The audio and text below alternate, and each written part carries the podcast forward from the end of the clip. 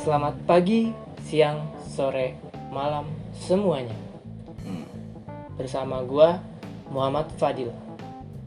Pada kali ini gua mau ngajak temen gua untuk berbincang-bincang. Soalnya dari kemarin tuh gua ngeliat temen gue ini lagi kusut banget sih gua lihat-lihat mukanya tuh. Jadi langsung kita tanya aja nih. Yan, Oi. akhir-akhir ini kenapa sih? Kok gue lihat-lihat lu kelihatan Gak jelas ih. Ya ampun, bisa aja lu. Agak agak canda-canda. Abisan dari kemarin gue liat-liat lu kira-kira pikiran, makanya gue candain dikit aja gitu biar cair ya. Oke. Cerita dong, lu udah lama banget nih cerita sama gue. Hmm, jadi gini ya. Aduh, gimana ya? Gimana Gue tuh? tuh makin ke sini tuh nggak ngerasa otak gue tuh makin dewasa, Deal. Hmm? Ma- oh, Enggak, enggak, dia- enggak maksudnya pemikiran gue kayak merasa mikirin udah orang-orang dewasa aja gitu loh, bukan pikiran jorok ya. Oh, Lu awas aja lu. habis lu belum ngejelasin secara eh, lebih dalam lagi, jadi gue salah nangkep kan. Emang Dimarahin dosen lu ngomong jorok mah. emang kenapa gitu? Eh, dewasa gimana? Hmm, soalnya gua kepikiran banget sih kalau nanti gua udah berkeluarga gitu. Dan apalagi gua jadi seorang ayah kak. Lu juga mah. bener sih bener. Iya bener lah. tapi jauh sih mikirnya cuma nggak apa-apa buat bekal ya kan Iya dong. cuma ya kita masih mahasiswa mikirnya jauh juga gitu mikir skripsi aja dulu kelarnya gimana nanti Ya bukan gitu deal. Jadi- Buat buat jadi ayah tuh kan harus punya persiapan yang matang coy. Iya sih benar. Karena lu tahu sendiri tugas seorang ayah itu nggak gampang. iya. Liatin aja dari bokap-bokap kita tuh kayak gimana. iya sih bener-bener sampai banting tulang ya kan? Iya pulang malam, pulang malam, bahkan nggak pulang tiga hari empat hari, minus di kantor demi ngerjain apa kerjaan yang sebanyak itu demi siapa ya buat apa ya demi kita, iya bener sih. Iya kan? ya udah lu cerita aja deh dari tadi udah kayaknya mau ngomong mulu gitu Iya. Udah, cerita aja sekarang Iya apa nih. yang mau lu sampein biar para pendengar kita tuh eh, tahu gitu dan gue juga menjadi paham gitu emang peran seorang ayah tuh gimana gitu lu mau gimana sih emang Iya, jadi gini loh. Dari kemarin itu gua udah sempet nyari-nyari jurnal tuh. oh lu sampai nyari jurnal gitu ya Oh iya jelas dong. Nah jurnalnya itu tentang persiapan peran seorang ayah untuk bayi yang tadi udah udah bilang tadi tuh. Hmm, peran untuk bayi berarti ya Eh, bukan bukan bukan peran bayi tuh, maksudnya perannya peran ayah. Iya peran maksud seorang gua ayah. peran seorang ayah untuk bayinya Nah gitu. itu baru bener. gitu. Bukan bayi, bayi baru masih kecil masih kerja. Aneh sampean. Iya mak sensi banget. emang gini nih, gue mau nanya, emang seberapa penting peran seorang ayah dalam mempersiapkan kelahiran sang bayi? Ya kalau menurut gue sih ya penting banget ya. Soalnya pada masa kehamilan tuh diharapkan suami atau calon ayah nih mulai berinteraksi dengan si janin ya kan.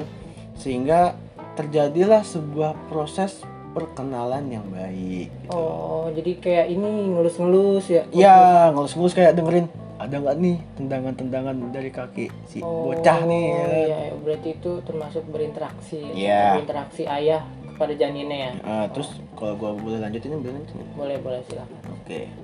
Nah, jadi breastfeeding father pada masa kehamilan dapat dilakukan dengan mencari fasilitas kesehatan untuk bersalin. Kan nih kalau mau dulu nih harus cari dulu nih mau di Rumah sakit, mana? Ah, mahal nggak nih? ya. Iya, pokoknya dilihat dulu dari segala aspeknya. Ini rumah sakit nggak nih? Kalau mahal udah jangan ganti. nah, terus juga nemenin istri tuh buat ngecek kehamilan gitu kan. Nih Oh. anaknya lanang apa wedok gitu Oh, kan. Lan- lanang. cowok eh, lanang tuh cowok, Oh. kalau wedok tuh cewek. Oh. Ini mau coba dilihat nih pakai di scan scan gitu kan perutnya. Oh iya iya. Ini anaknya cowok apa cewek gitu kan. Hmm, Sehat nggak? Hmm. Apakah ada kelainan pada organ-organnya gitu kan? Nah, Hmm. itu penting banget sih harus ditemenin tuh. Iya sih pasti. Nah, terus satu lagi nih Apa tuh? sama disuruh tuh ngelakuin senam hamil. Oh pernah sih gue lihat Nah, itu kayak gimana tuh kalau senam hamil? Soalnya gua nggak nggak pernah ngeliat sih ibu-ibu hamil tuh lagi senam. mungkin biar ini bagian perutnya tuh nggak kram Oh, jadi gitu? Mm-mm. Lu tahu dari mana? banyak gue nonton nonton senam senam ibu-ibu hamil Wah, jangan-jangan pas waktu itu ibu gua hamil buat adik gua oh, ngeliatin gitu? Mm-mm. terus oh iya nih tadi kan gue sempat ngedenger kata-kata asing sih Apa itu? Yang mana itu? Eh apa tadi itu Bre- breast, Breastfeeding. breastfeeding father Hmm. Eh, selama ini gue nggak pernah denger sih gue eh, taunya tuh breastfeeding soalnya itu tuh kan menyusui kan Nyusuin buat menyusui. ibu. nah itu kan ibu nah Hmm. kenapa breastfeeding father itu apa sih artinya coba jelasin tolong Nih, buat teman-teman semua yang belum tahu apa sih itu breastfeeding father. Mm-mm. Nah, breastfeeding father ini adalah peran penting, peran penting ayah nih Mm-mm. dalam memberikan dukungan kayak spiritual gitu loh. Mm-mm. Terus kayak dukungan moral, Mm-mm. dukungan emosional, Hmm. dan dukungan fisik kepada si ibu. Nah, inilah yang disebut sebagai breastfeeding father. Oke. Keterlibatan ayah dalam memberikan dukungan bagi si ibu yang tengah menyusui bayi itu sangat menentukan kelancaran eh, apa ya namanya? Kelancaran refleks pengeluaran ASI atau bahasa gaulnya tuh bahasa asingnya tuh let down reflex yang dipengaruhi emosi si ibu. Oke. Peran suami sebagai breastfeeding father pada maka, pada masa kehamilan tuh dapat diharapkan meningkatkan keyakinan si ibu. Nah, ya kan?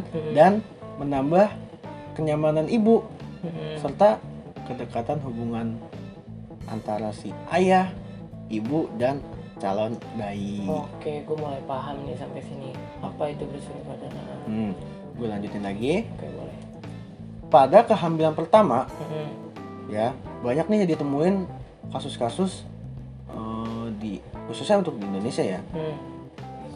Pada kehamilan pertama banyak ya banyak istri yang merasakan tuh cemas gitu loh ya kan karena belum mempunyai pengalaman sebelumnya gitu kan Oh, Eh, oke. ya kan nah jadi pada situasi seperti itu dukungan suami sangat-sangat menenteramkan hati si ibu gitu loh. Oh, iya iya. Jadi eh dukungan dari suami tuh begitu penting ya. Iya. Apalagi buat seorang istri yang baru pertama kali ngelahirin. betul betul betul Oke. Terus gue pengen nanya sih. Iya boleh boleh boleh peran suami nih selama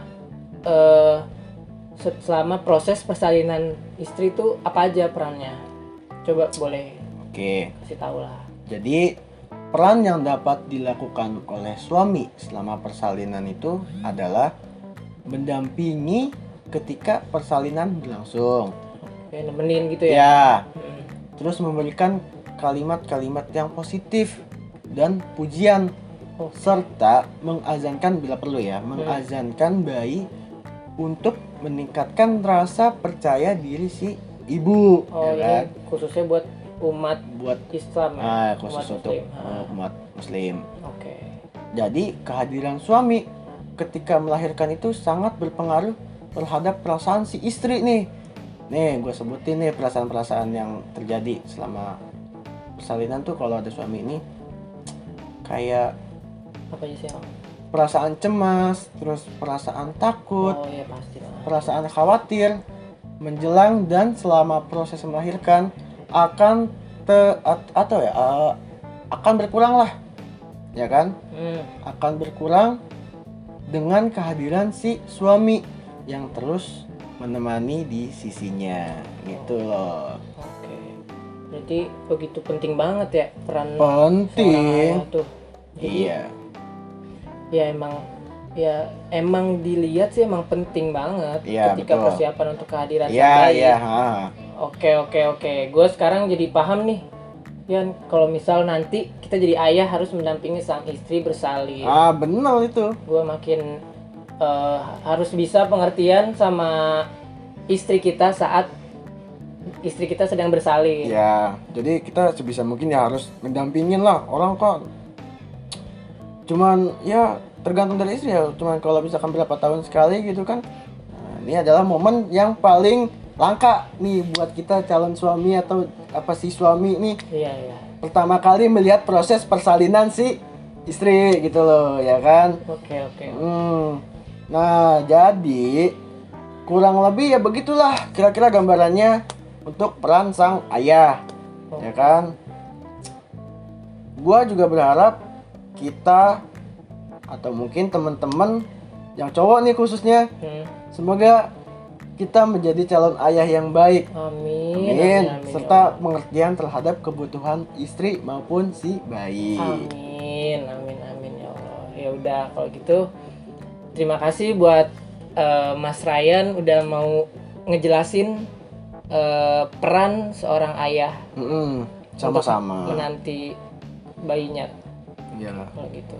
ya ini ya apa ya ibarat katanya tuh kayak ini ilmu tambahan sih sebenarnya Mm-mm. dari gua ya ya semoga ya gua dapat pahala sih Iya, karena ini pasti, ilmu Iya kayak contohnya tadi aja salah satunya breastfeeding father tuh gue yang Iya. tadi belum tahu setelah lu jelasin jadi tahu itu Hmm. mungkin para penonton juga bakal jadi tahu lah. iya apa sih itu breastfeeding gitu kan Iya.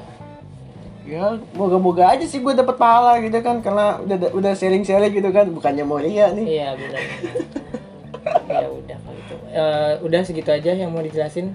iya buat buat sharing kali ini ya gue cuman mau sharing itu aja sih soalnya kan gua lagi lagi pengen ini aja sih pengen mikirin gua bakal jadi calon ayah masa depan nanti. ya. iya masa gendong-gendong bayi enak lucu bayinya menggemaskan gitu kan cubit-cubit hmm, anakku sayang uh cukup cukup cukup Gue jadi nggak kebayang juga ntar gue gimana. Emang udah punya ini calonnya, calon istrinya udah punya. Insya Allah jika Allah memberikan gua izin Mm-mm. Allah meridhoi gua punya istri Mm-mm. ya masalah jodoh mah itu mah udah urusan sama Allah deh Oke, itu. berarti tinggal nunggu waktunya aja. Iya. kita.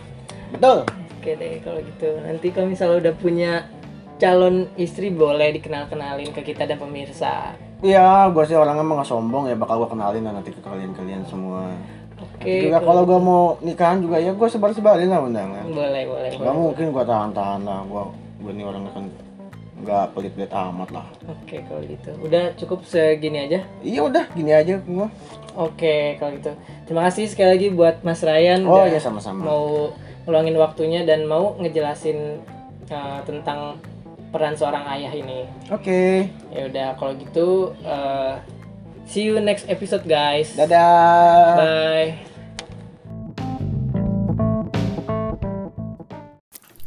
Asik. Kembali lagi dengan gua di sini Fadil dan seperti biasa di sini gua ditemenin dengan rekan gua sendiri namanya Ryan. Halo.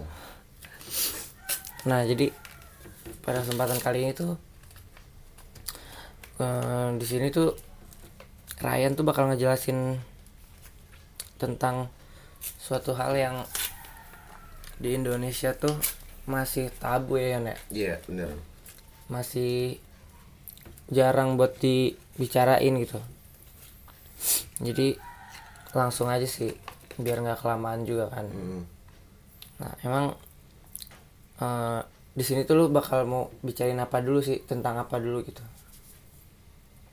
gue mau bicarain tentang apa ya sex education kenapa penting kenapa penting sih sex education pada anak usia dini gitu Oh, sex education ya. Iya sih itu masih tabu banget sih buat di Indonesia tuh kamu diomongin.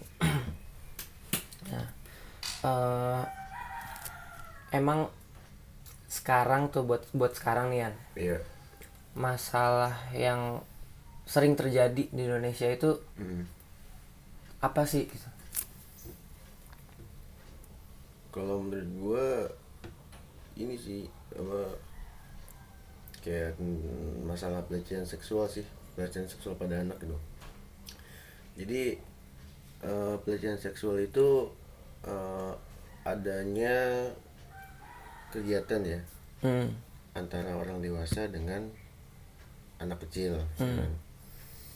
yang yang tujuannya itu memuaskan nafsu si orang dewasa ini gitu loh Hmm.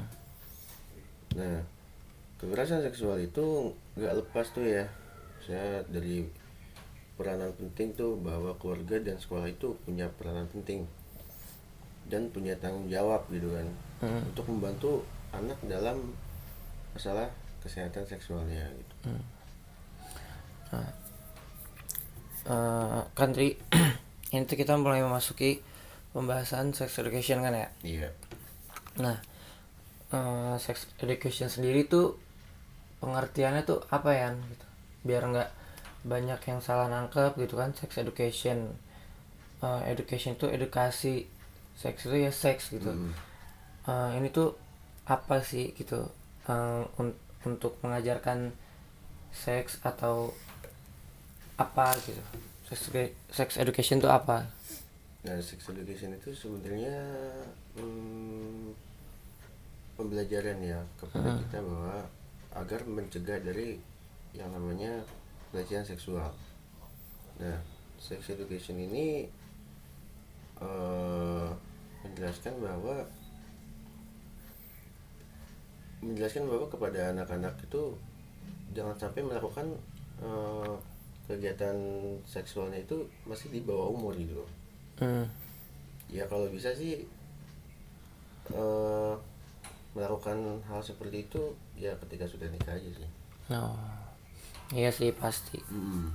Dan ya emang menurut gue juga di Indonesia tuh em- emang masih kurang sih Iya. karena mungkin orang tuanya eh, belum ngerti juga dan atau takut buat mengajarin anaknya. Soalnya gini loh. Kalau di Indonesia ini membicarakan tentang sex education ini dibilangnya malah mengajarkan pornografi Pornografi ya. kepada si anak padahal eh, jika dilihat itu ini punya peranan yang penting banget gitu untuk menghindari hal-hal yang tidak diinginkan ke depannya nanti gitu. Hmm, iya sih pasti. Dan oh iya gue juga pengen nanya juga sih.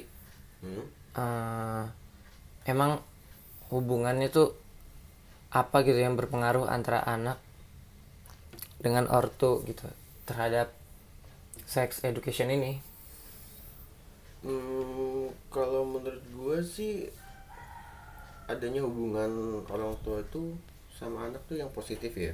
hmm.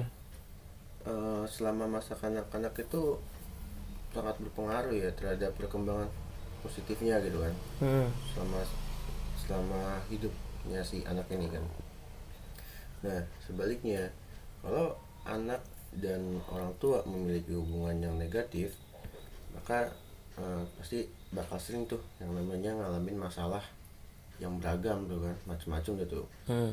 Nah contohnya tuh kayak hmm, nilainya tuh nurun, Hmm. hubungan sosialnya tuh jelek dan mem- dan punya eh, kenakalan-kenakalan lainnya. Jadi pendidikan seksual itu bagi anak mempunyai peran penting dalam kesehatan mereka sendiri gitu. iya sih emang.